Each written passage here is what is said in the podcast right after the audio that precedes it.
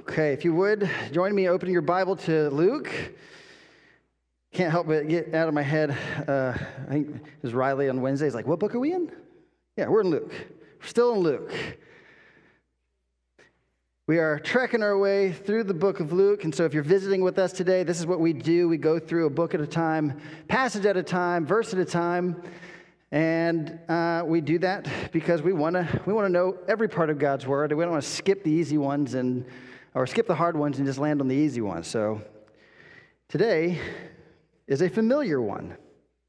Today is a familiar one, as we are in Luke 10, verse 25. This passage is familiar to many, both kind of inside the church and outside the church. It's the passage of the Good Samaritan, or it's the parable of the Good Samaritan. And so if you've been in the church long at all, or even if you haven't, you've probably pretty familiar with this story, and you probably have a pretty decent understanding of it being something about kindness, social justice.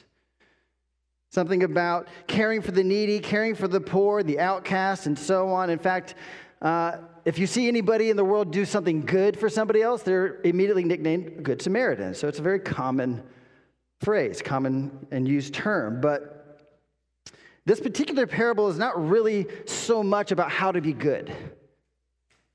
It's not really so much about how to be good or how to care for the poor. And while, yes, there are certainly principles from this that we can pull from that and apply to our lives, that's not really what this is primarily about. There's plenty of passages about how to care for the poor, but the main point of this passage is not about that. Not primarily. Rather, this story, like most of Jesus' parables, are about salvation. They're about the kingdom. They're about salvation, eternal life, which is really what's at stake here. It's a part of the question that's being answered. And there's, like most of his parables, there's typically only one major point. There's typically only one major theme or one major object lesson that Jesus wants to get across. And so I think this is important to hear, that we tend to treat Jesus' parables kind of like Pilgrim's Progress. Like, we look at Jesus' parables and we think that every little city, every town, every person has a little nuance of truth to them. But the reality is that typically the context is what is going to show us exactly what Jesus is driving at with his one main point. And it's the context of the passage that helps us understand that point. And so we come to the lesson of the parable understanding that this is really about one main thing: salvation. This is about salvation. We also remember that Jesus shares parables. If we remember back to the parable of the soils, that Jesus usually will share parables as a way of revealing truth and concealing truth. He uses them as a way to conceal the truth from the wise and reveal it to the childlike. In fact, this is what he is rejoicing over just a few verses earlier in the very same chapter. Verse 21 of this chapter, chapter 10, he's rejoicing. He says, "I praise you, O Father, Lord of heaven and earth, that you've hidden these things from the wise and the intelligent and have revealed them to infants." Speaking of eternal things. Speaking of eternal things. And so Jesus has a very big heart for the humble. He has a very big heart for the humble, the childlike, the ones who are eager to learn. And therefore, kind of by logical conclusion, Jesus hates pride. You see, he's rejoicing over the revealing and the concealing. He's equally happy to have this truth revealed to the child as he is to have it concealed from the proud, from the intelligent. So we must be careful. We must be careful not to be the one he wants to conceal it from. And so in this context, Jesus is using what we'll find is a very particular story or a very particular parable as a way of answering a very particular question from a very particular person. It's narrow. It's narrow. It's a very particular person, namely a wise person, an intelligent person, a self-righteous person, a person who is seeking, it says here in the text, to justify himself. And in doing so, his efforts are aimed at bringing Jesus down as a lawbreaker. That's his goal.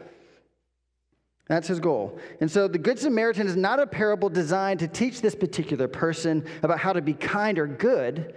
It's not a story about how to be a better person and go and fulfill the law, but rather Jesus is using this story that we'll find, spoiler alert, by the way, he's using it as a mirror. He's using it as a mirror that will reveal the standard. What is the standard of true agape love? What is God's holy, righteous standard of true agape love? And with this mirror, he will reveal what kind of love the law really demands of us. What kind of person really belongs in the kingdom of God? And so as you look in the mirror, and as I have looked in the mirror over the last week or so, it should reveal that we are not good. We are not good in our own strengths. We actually, on our own, we don't belong in the kingdom of God. We don't belong in the kingdom of God. And this is what Jesus is saying. He's saying, you need a new heart, Mr. Lawyer. Mr. Lawyer, you need a new heart. In your natural human, self-loving condition, you cannot do anything good. You cannot do anything good, but rather you are in desperate need of mercy. Do you see that, Mr. Lawyer? Do you see that? And what will you do? What will you do with that truth? What will you do with that truth, Mr. Lawyer? We all have a little lawyer inside of us.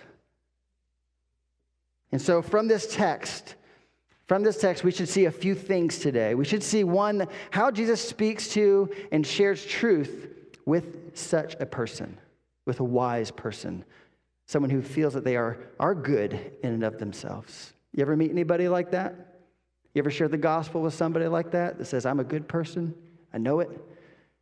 Deep down, this is how you shared the gospel with them. Jesus is showing us the way. Number two, we should see a warning in and of ourselves against self-righteousness, probably the number one sin amongst the church. We should see a warning against self-righteousness and self-justification. And number three, we see Jesus calling a sinner to do something he can't do, like change his heart. To be dependent on God is what he's calling him to do. But we should also see that we, as ones who have received mercy, as ones who have been given such lavish mercy and have been given new hearts, we have in this body who have been given new hearts, how we should go and do likewise. These are some of the four things we should see. So as we go to God's word this morning, let's pray.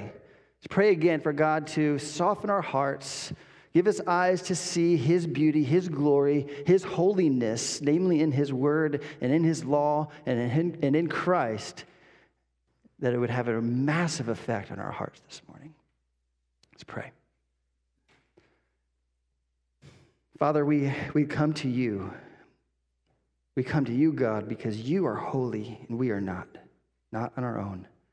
But you have made us holy in your Son. So I pray, God, you would give us eyes to see our need for continual mercy in our lives, continual grace in our lives. Give us eyes to see, God, the mercy that we have received. Point us, oh God, to the lavishness of your love. Point us, oh God, to the holiness of your word. Point us to the holiness of your character, the holiness of your standard, Lord, and let us reflect on that and meditate on that and realize, Lord, how apart from your grace, how much we fall very, very short of holiness and being righteous and how much we need you. Do that work in us, oh God, that it would have a full effect, that once we have received such mercy and once we have received such lavish love, how it should have an effect on how we bestow that same love to others. In Jesus' name, amen. Okay, so by now you should be at Luke chapter 10, verse 25, and follow along with me. Verse 25, a lawyer stood up and put him to the test, saying, "Teacher, what shall I do to inherit eternal life?" And he said to him, "What is written in the law? How does it read to you? And he answered, You shall love the Lord your God with all your heart and with all your soul and with all your strength and with all your mind and your neighbor as yourself. And he said to him, You have answered correctly. Do this and you will live. But wishing to justify himself, he said, And who is my neighbor? Stop there for a minute. Stop there for a minute. So as we come to this point of the story, we come to the point of Jesus' journey to Jerusalem, his journey to the cross. We're kind of in the midst of a celebration of sorts. If you look again at the section just ahead of this that Brian preached on last week, we see that the 70 or so disciples had just come back. They're really excited. They're pumped because they believe that they have the authority of Christ. They're giving Jesus the glory to be able to cast out demons, and they're excited. And Jesus is saying, you think that's cool? You should realize that your name is actually written in the book of life. Your name has been written down in a book from eternity past, and because of that, you're going to be saved. You're going to be in the kingdom. Celebrate that. So they say, okay, so they're celebrating. Jesus is rejoicing. The disciples are rejoicing. And then stands up a lawyer. Like, womp, womp. Like a wet blanket on the whole celebration. And he stands up. All right? He stands up, and this lawyer, we should understand, he's referred to as a scribe. He's a scribe or an expert in regards to the law. And that's not the judicial law like you would see like in Rome or in the United States here, but this was namely in the Torah, the law of Moses. He was an expert in the law. He was an expert of the scriptures. He was the interpretation of the scriptures. If you wanted to know what the law was about and what it meant, you went to the lawyer. The expert in the law. In fact, he had no authority, but the Pharisees that would consult this lawyer did. So he was like legal counsel for the Pharisees. If the Pharisees wanted to indict somebody for breaking the law of Moses or for breaking the Sabbath or for doing things like they thought Jesus was doing, they would consult the scribe. And he would say, yes, that is law breaking. Go get him. Okay, so that was his role. And the lawyer stands up, and it says that he seeks to put him to the test. So we see that this lawyer is not sincere. We see that he's actually trying to tempt or entrap. That's what the word test means. He's trying to entrap Jesus, and that was his goal. In fact, you probably understand the kind of question he's asking. If you've ever asked a question that you already know the answer to, or you believe you already know the answer to, what are you trying to do? Right? You're trying to see if they know what you know already. You're trying to see if they understand at the same level that you understand at. You're trying to see, does this guy get it like I get it? And if he doesn't, this would be a heinous crime for him to answer this very important question incorrectly and call himself a teacher or a rabbi. And that's exactly what the lawyer is doing. And so he asks a question about eternal life. He asked Jesus a question about eternal life. And so that brings us to our main point this morning. Our main point this morning is that only the righteous will inherit the kingdom of God. Only the righteous will inherit eternal life. And so the lawyer asks, he says, Teacher, what must I do to inherit eternal life? What must I do? And so this is a good question. This is the ultimate question, in fact. You see, Jews understood that life begins for humans, but it never ends. It never, ever ends. We are not eternal, but we do have a beginning, but we do have a life that never ends. It lasts forever and ever and ever. For the rest of eternity, you will live. Even though your body may die, your soul will last forever. Your consciousness will last forever.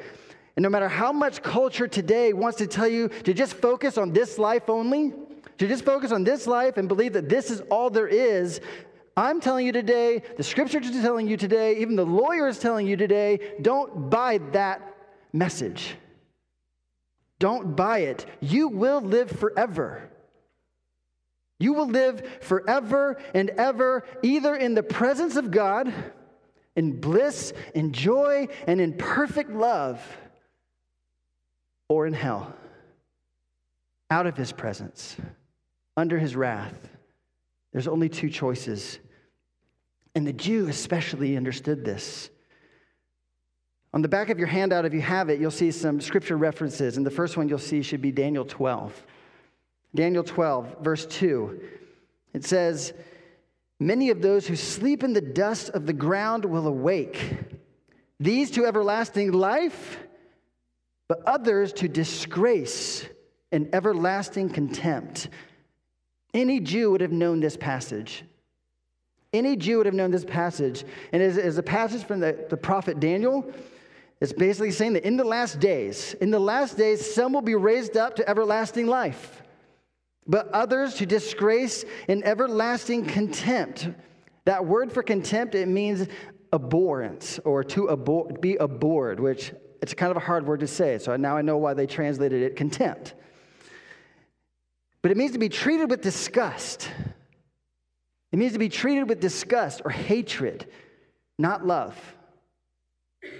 The disgust of God forever, the hatred of God forever, the wrath of God forever. It's an everlasting hatred or everlasting life. Those are your choices.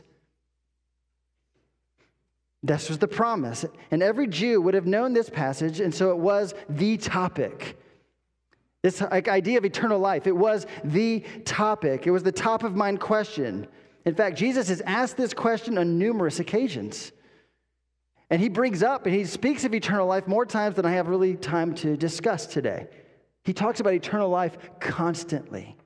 So this is a good question. But the lawyer is asking with the wrong intentions. He's asking with the wrong intentions, with the wrong heart, and with the wrong motivation. And in his mind, he even has the wrong answer. Sort of. So the lawyer believes that there is a work, that can be done to inherit eternal life. So already the question is foolish. Already he has forgotten the new covenant.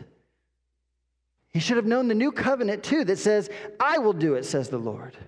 "I will do it. I will give you a new heart. I will make you clean. I will give you my spirit. I will put my law within you, within your heart, for my name's sake, for my glory. I will do it," says the Lord. He forgot that it's not up to him. So the scribe of the Lord has the wrong answer in mind. But you'll find Jesus' evangelism strategy is that he answers this fool according to his folly. Subpoint 1, a man that is above the law will never repent. A man that is above the law will never repent, but a man that realizes he's under the law feels the weight of it. Once a man realizes he's under the law, will feel the weight of it. Jesus, knowing this man's heart, this lawyer's intentions, he responds back. He says, "Well, what's in the law? What does it say to you?" He flips the question back on him. Another way of saying this phrase is, "What's in the law?" or "How do you recite it?" That's kind of another way of interpreting that. That's how does it read to you? So Jesus flips the question back on him. And he knows the lawyer knows the answer already. And the answer is right, in a sense. But in another sense, it is dead wrong. So the lawyer, what he does, he recites the Shema. The Shema, which is a summation of the entire law. It's a summation of the entire Ten Commandments and the entire law that flows from it. And it's from Deuteronomy 6. And then the lawyer adds on Leviticus 19 attached to that, which was common for them to do. This or some version of this is something they would recite or pray pretty much daily. And so in a way, Jesus is saying, you know the answer, Mr. Lawyer. You say this or recite this every single day. What is it? You tell me. If one must do something, what is it you must do? To which the lawyer answers. He says, "You shall love the Lord your God." You shall love the Lord your God with all your heart, with all your soul, with all your strength, with all your mind. And he adds on, "and your neighbor as yourself." This is the perfect summation of the law of God. This is the perfect summation. As you look at the law of God and all that flows from the Ten Commandments, you'll see that every action that is asked of a person is really rooted in love God or love neighbor. If you love God, you'll obey these commandments, and if you love neighbor, you will act accordingly. In fact, Matthew 22:40, Jesus says that answers the very same question, and at the end of that, he says, on these two commandments hangs all the law and the prophets. So Jesus agrees. So the question is, did he get it right? Is this how you enter eternal life? Did he get it right? Jesus says in verse 28, he says, you've answered correctly. So I guess he did. He said, do this and you'll live. Go ahead. Do that. Love God. Love your neighbor. Do that. You'll live. You will. It's so simple, right? Just love God perfectly. It's so simple, right? Just love your neighbor perfectly. Do that. You'll live. See, Jesus does not answer this man's question, right? Because he knows his legalistic heart. He knows his legalistic heart. And in the same way that he answered the rich young ruler who asked him the same question, this rich young ruler who loved his money more than God, he points this lawyer who loves his own righteousness more than God, more than his neighbor. He points him to the law. He points him to the law that this lawyer supposedly loves. Paul tells us in Romans 3:20, that by the law, no man will be justified. For the law does not justify, but what does it do? It reveals our unrighteousness. It reveals our sin. You see, in order for the law to bring justification, in order for the lawyer to do this and answer this question right and do this right, in order for the law to actually allow you to inherit eternal life, the Bible says that you must obey it perfectly. You must obey it absolutely, without fail, 100% perfect. In fact, James 2 tells us, whoever shall keep the whole law and yet stumble even in one point breaks the whole law. Break the whole law. So let's look at it real quick. Let's look at this law that God has for us, this holy, righteous law. It says love. Love. This is an agape love. This is an agape love, one that includes all of your being. All of your being. It says, love the Lord your God with some of your heart. No, it says all of your heart, all of your affections, all of your treasures are to be wrapped up perfectly in God. Perfectly in God. Treasure nothing else more than God. Love God. Love the Lord your God with all your soul, all of your strength, like everything you're going to put your hand to, everything you're going to put your legs to, everything you're going to engage every muscle in, all your strength and all of your being, all of your mind, every thought has to be perfectly loving towards God all the time. How are you doing? And then he adds, and love your neighbor like you love yourself. As if the first one wasn't hard enough. Jesus points this man to the law. And you'll notice he doesn't point him to the gospel. He doesn't point him to the gospel. He points the man to what should have been very bad news. He points this lawyer to what should have been very bad news, not good news. This man's question of what must I do? What works must I perform? He points him to the law. But I think that if this man was sincere, I think if this man was actually humble, if he was at the point of realizing that, Jesus, I have not kept the law, if that was his heart, I have not kept the covenants, I am not a righteous man. If he were more like the tax collector of Luke 18 that we'll see later on, beating his chest, saying, have mercy on me, have mercy on me. If he was to come and say, I don't deserve the kingdom, I'm a wretch, I am a filthy sinner, but I still want in. I want to be with you, Jesus. I want to be with God forever. How can I be forgiven? I I think Jesus would have said, "Truly, truly, I say to you, he who hears my words and believes in him who sent me has eternal life." And he passes out from death. He passes over death and out of judgment and into life forever. I think he would have said that to him, but that was not the heart of this lawyer. Where is your heart this morning? Where is your heart this morning? When you hear the law, when you read the standard of perfect righteousness, without which no one will see the kingdom of God, when you hear this high standard, are you puffed up or are you brought low? Do you see yourself justified in your good deeds, or do you see a desperate need for mercy? As a believer, are you reminded of the chasm between you and your God? You and this holy God and the greatness of mercy that bridged it. Are you reminded of that? Or has the cross shrunk over the years? No one should hear these commandments and think, "Oh, I measure up." No one should hear, "Love the Lord your God with all your heart, soul, mind, strength," and say, "Nailed it." Nobody. In fact, even the lawyer should have known this because the Psalms speak of it. The Psalms say, "No one is good." The Psalms say, "No one is good. No, not one. No one loves God. No one seeks after God. Nobody. Not you, not me, not this lawyer." And this is what Paul is quoting in Romans 3. So one quick flip of the question. So I love Jesus. He's so smart. With one quick flip of the question, one answer, Jesus has both affirmed the law. He's affirmed it. He said, yes, the law is good. He affirms the old covenant. He doesn't deny the law, but he holds it up as a mirror. He holds it up as a mirror, and he held this man to an impossible standard that should have resulted in a cry for help. It should have resulted in a cry for help. It should have resulted in a cry for mercy. It should have resulted in the realization that I have not obeyed even the most foundational command.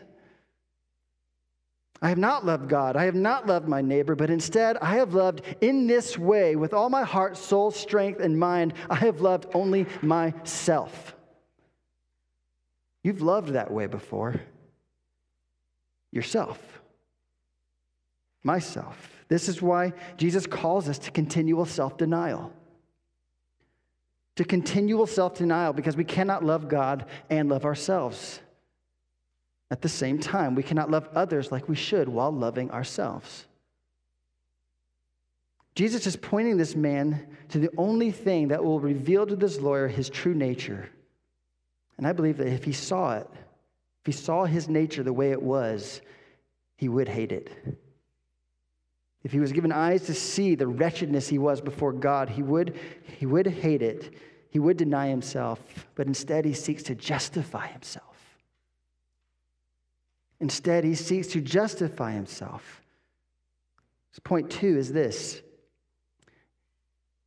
Unjust is the man that seeks to justify himself. Unjust is the person who seeks to justify himself. Look at the lawyer's response. Luke tells us, wishing to justify himself, he said, "And who is my neighbor?"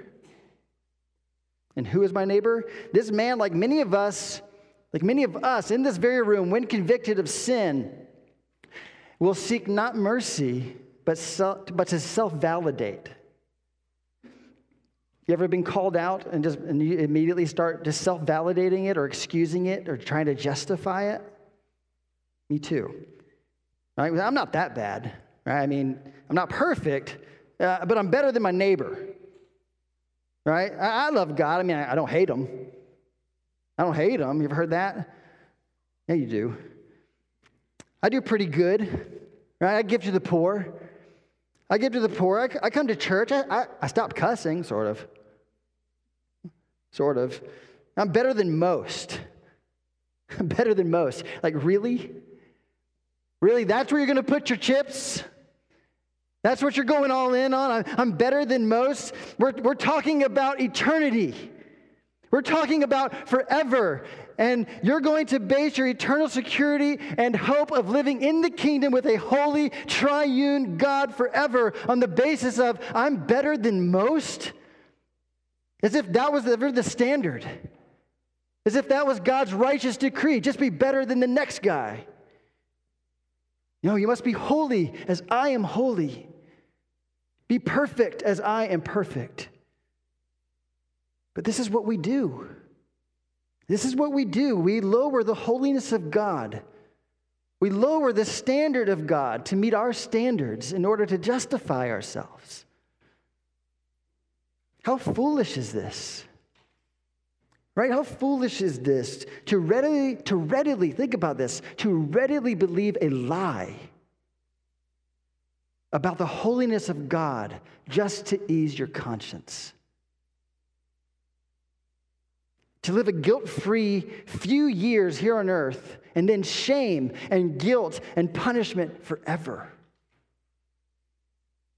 All because you didn't want to admit that you can't measure up to a high, holy standard of the one true God. You can't. I can't. You're not good enough. I'm not good enough. That is exactly what we do, though, when we justify ourselves. We bring God's righteous requirements down to our meager standards. We lower the bar in order to give some kind of false assurance. We do this even as believers. Even after we have come to the realization we can't, and we put our faith in Christ, and we start to walk out this Christian life, we start to think like, well, God doesn't really want me to give my life fully to the kingdom, does he? He doesn't really want me to risk everything for him. I mean, I'm better than most Christians. And our self-justifying question might be, well, what is mission really? What does mission really look like? Or what is self-denial really? I mean, I deny myself. All right. I turned off the TV last night and I did the self-denial. What is carrying my cross really? We try to rephrase the questions to lower the bar to meet up where we're already walking. And that is what this lawyer is doing. Look at his question. He had just heard from God himself what he must do. He must love God and love neighbor. And notice he doesn't ask, well, how do I do it? How do I love God? Or how do I do the will of God? In fact, he skips over God altogether. Like, yeah, I've got that down. I love God, and I love my neighbor too, really, unless you want to change the definition of neighbor. Unless you want to change the definition of neighbor, Jesus. You'll remember from the Sermon on the Mount, Matthew 5, that Jesus said, you have heard it said, you shall love your neighbor and what? Hate your enemy. Who do you think was telling them that?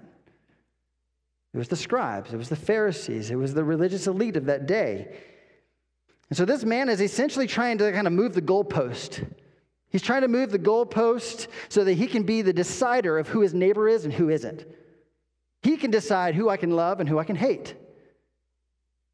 Makes it pretty easy to fulfill that law if that's the standard, right? I get to decide who my friend and my enemy is, and I'll love my friends and I'll hate my enemies. That works. Right? This man is not seeking with a diligent heart to know what to do, but rather he's asking like a solidifying question of what he believes he is already doing. And so Jesus says he's not going to answer the question. It's the wrong question. Who's my neighbor is the wrong question. Instead, Jesus will actually put this kind of love that God is talking about in this law, he will put this kind of love on display. Really, Jesus could have just moved on. He could have moved on. He could have declared him unrighteous, unfit for the kingdom, and said, all right, I'm done. I'm going to go back to my disciples now. But he didn't do that. Instead, he kind of demonstrates this love he's talking about to this enemy of his. He points him to the law one more time. But by way of a parable. Of a picture, of a story, to kind of set the record straight of what this actually looks like. A parable of contrast, really, between how we love in our fallenness and how we should love. The parable is not about who do I have to love, and then by logical conclusion, who do I not have to love? It's a parable about being a neighbor to everyone. It's a parable about being a neighbor to everyone. It's about what true agape, wholehearted love, what it actually looks like. It is a picture of what fulfilling this law and what it actually looks like. Let's look at the parable starting in verse 30. Starting in verse 30, it says, Jesus replied. This is his reply to the question. He said, a man was going down from Jerusalem to Jericho, and he fell among robbers. And they stripped him and beat him and went away, leaving him half dead. Okay, so just kind of following along with the parable, we first see a man leaving Jerusalem and going to Jericho. This man was most likely a Jew, seeing as where he was coming from. Not many people left Jerusalem that wasn't a Jew, right? And the path he was taking was a very well-known, real path. It's a very dangerous path. It was no surprise to the listener that this man going down the road by himself would have been attacked or would have met some bandits or some thieves. We must understand that the point of this first section is that Jesus is purposely accentuating the severity of this man's loss. This man's loss is severe. This man's beating is severe. We see that this man is stripped of all his clothes. They took everything. They left nothing behind. He had absolutely nothing to his name. They not only took everything, but he's also beaten. He's beaten. The Greek has it as laid blows on him, like heavy pounding of blows on him, to the point to where he was in critical condition. He was in critical condition, and then he was left. He was left in a very dangerous place with absolutely nothing, left to die. In fact, if nobody comes along, he is dead. He's in critical condition. And so we see in verse 31, by chance a priest was going down the road.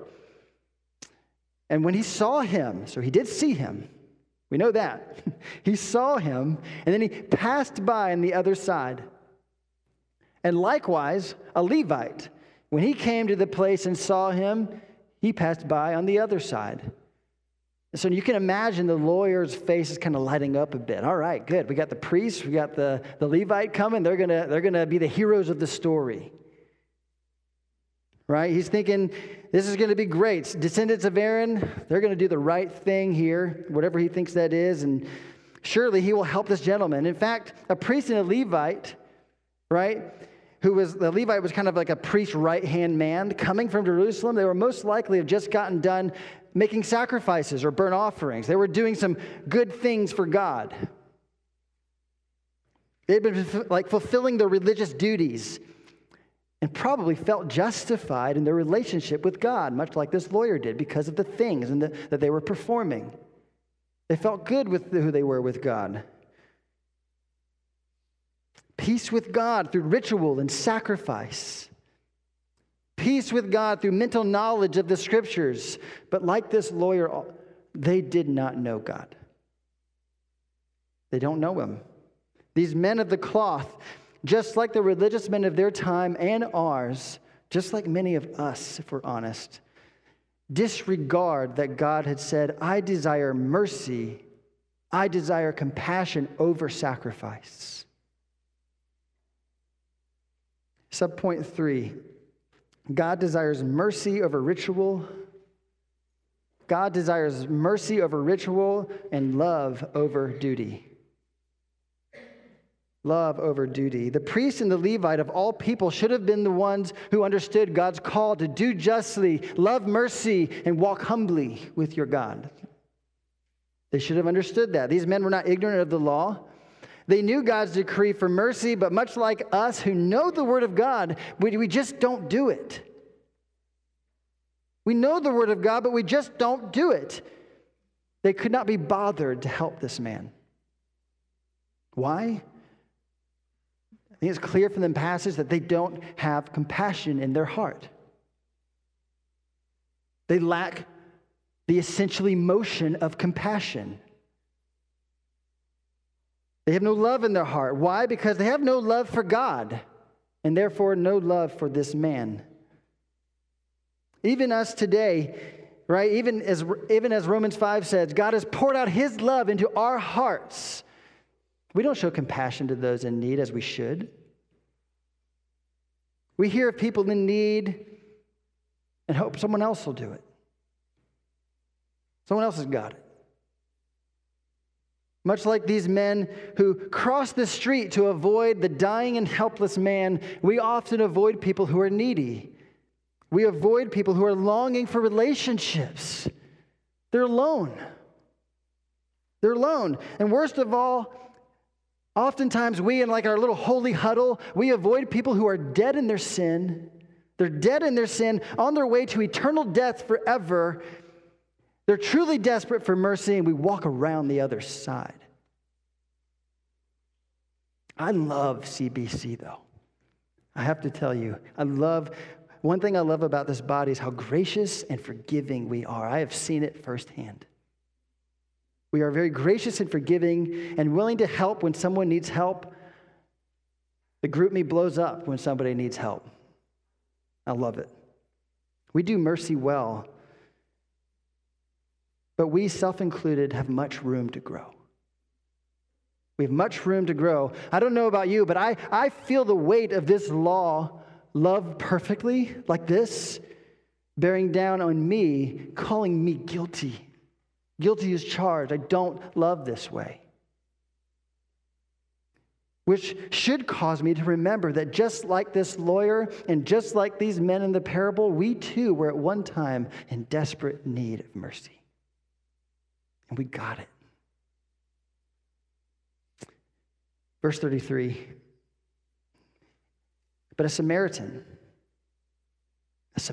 who was on a journey, came upon him, and when he saw him, he felt compassion and came to him and bandaged up his wounds, pouring oil and wine on them, and he put him on his own beast and brought him to an inn and took care of him.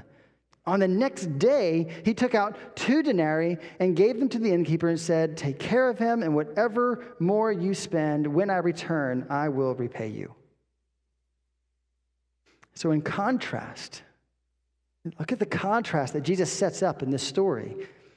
In contrast to kind of the careless, apathetic lovelessness of the religious elite, we see a new and final character arrive on the scene. A character that certainly the lawyer had no idea would be coming. A Samaritan. Now again, I don't have time to kind of divulge all of the hatred and animosity that Jews and Samaritans had, but it was big. I mean, it was a family feud of the ages. They absolutely hated each other. Love your neighbor, hate the Samaritan was probably a valid statement in that culture, and I assure you the feeling was mutual on the Samaritan side. They did not like each other. Look back to Luke 9. When Jesus entered into Samaritan village, what did they do? They rejected him because he was on his way to Jerusalem. They hated the Jews. But that's the point. We don't get to choose our neighbor. We don't get to choose our neighbor. When Jesus said the greatest commandment is love God and the second is like it, love neighbor, why is the second like it? It's because all people are made in the image of God. All people are made in the image of God, regardless of race, creed, gender, religious differences, location, in the womb, out of the womb, level of development, level of character, friend or enemy, family or stranger, all people are made in God's image. That's what makes us unique. So when we look at people, we should see the image of God. And if you love God, do you think you'll love his image? Absolutely. The Samaritan took no account of this man's relationship to him. And I'm sure he knew that he was a Jew. I'm sure he knew that he was his enemy, but all that went away when he saw him. The passage says that he saw him, and it says that when he saw him, he felt compassion. He felt compassion, meaning he actually felt something. His heart was not hard, but soft. His heart moved. His heart loved. His heart felt pity. He felt sorrow for this man, this human, this image bearer of God. This is the differentiation between how we love, how the lawyer loves, the priest, the Levite, and how the Samaritan loved. He felt compassion. This enemy of the Jew he loved. He looked upon the weak, the broken, the enemy, and he felt compassion, a desire in his heart to show mercy. And look at what this produces. You want to know if your heart is compassionate? It produces something like this.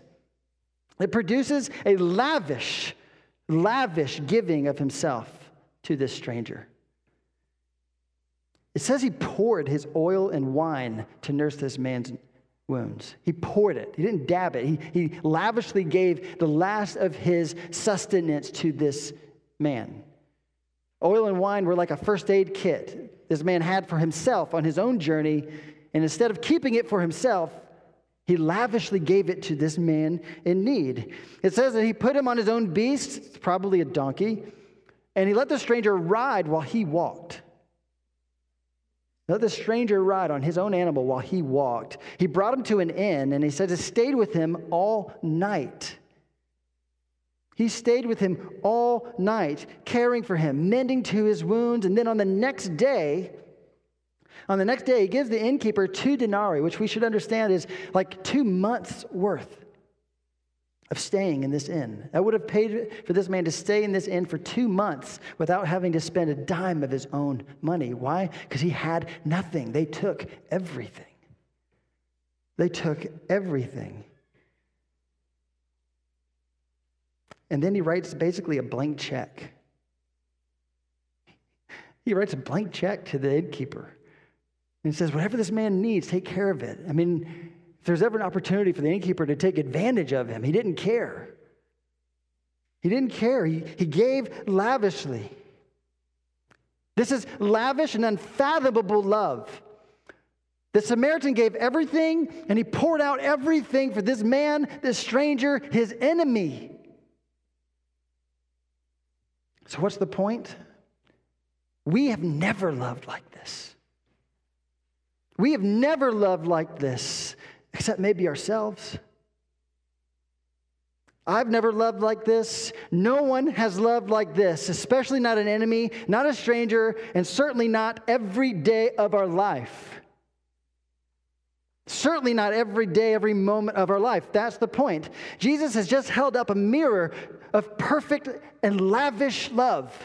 Perfect and lavish love that has contrasted our own self-serving, self-loving hearts. We love ourselves this way, but we have never loved anyone else that way perfectly all the time.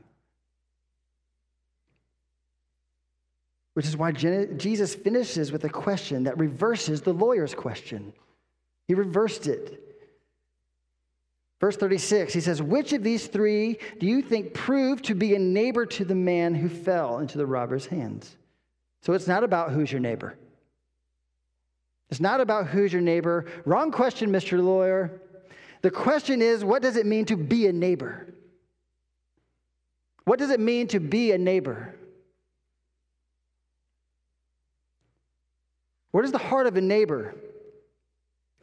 The true neighbor, the one who is compelled by love to show compassion and love to all who are made in God's image.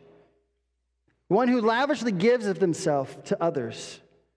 Perfectly, daily, without fail. How you doing? This is the person who fulfills this law. This is the person who will inherit eternal life.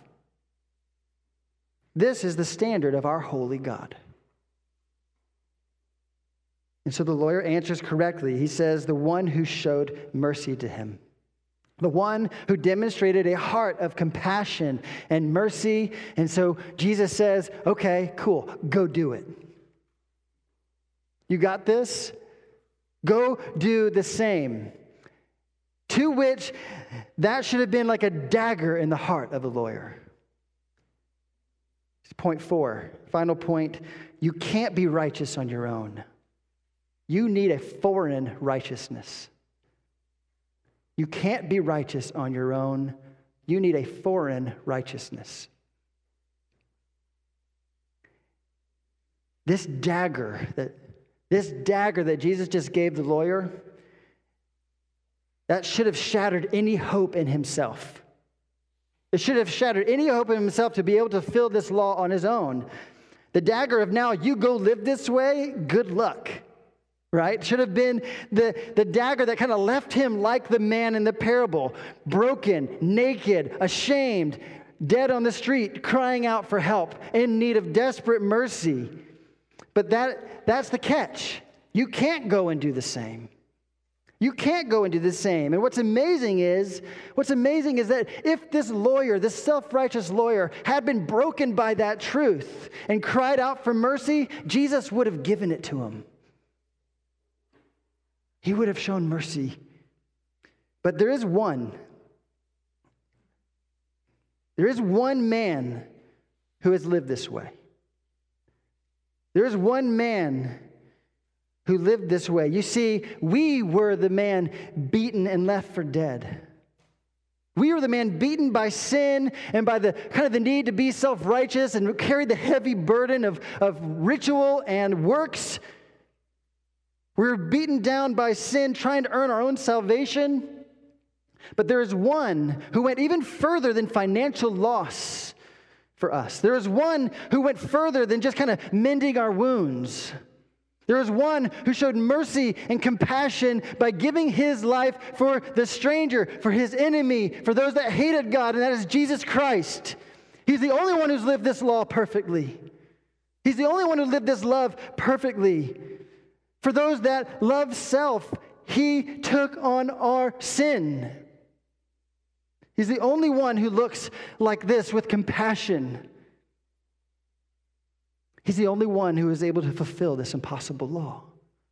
He's the only one who is able to live out this law perfectly every moment of every day in strength and heart and soul and mind and body and thought. He did it perfectly. And then he went to the cross. He went to the cross and he paid your price for sin. He paid your price for sin and he rose from the dead, giving you justification.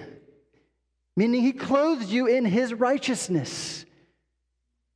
His perfect life given to you. Yes, your sin must be dealt with. Jesus paid the price. Yes, you must be perfectly righteous to inherit the kingdom of God, and Jesus offers you his. So if this is you, if you're like this lawyer, you're the one clinging to your own works this morning. You're hearing this and you're just kind of self-justifying it as I'm talking to you. Don't be like this lawyer. Don't seek to justify yourself. Don't be like the person in James that says when he sees himself in the mirror and then walks away, forget what kind of man he is. Look in the mirror intently and see what kind of man God is showing you to be. Today, let go of your pride. Let go of your self-serving need to self-justify.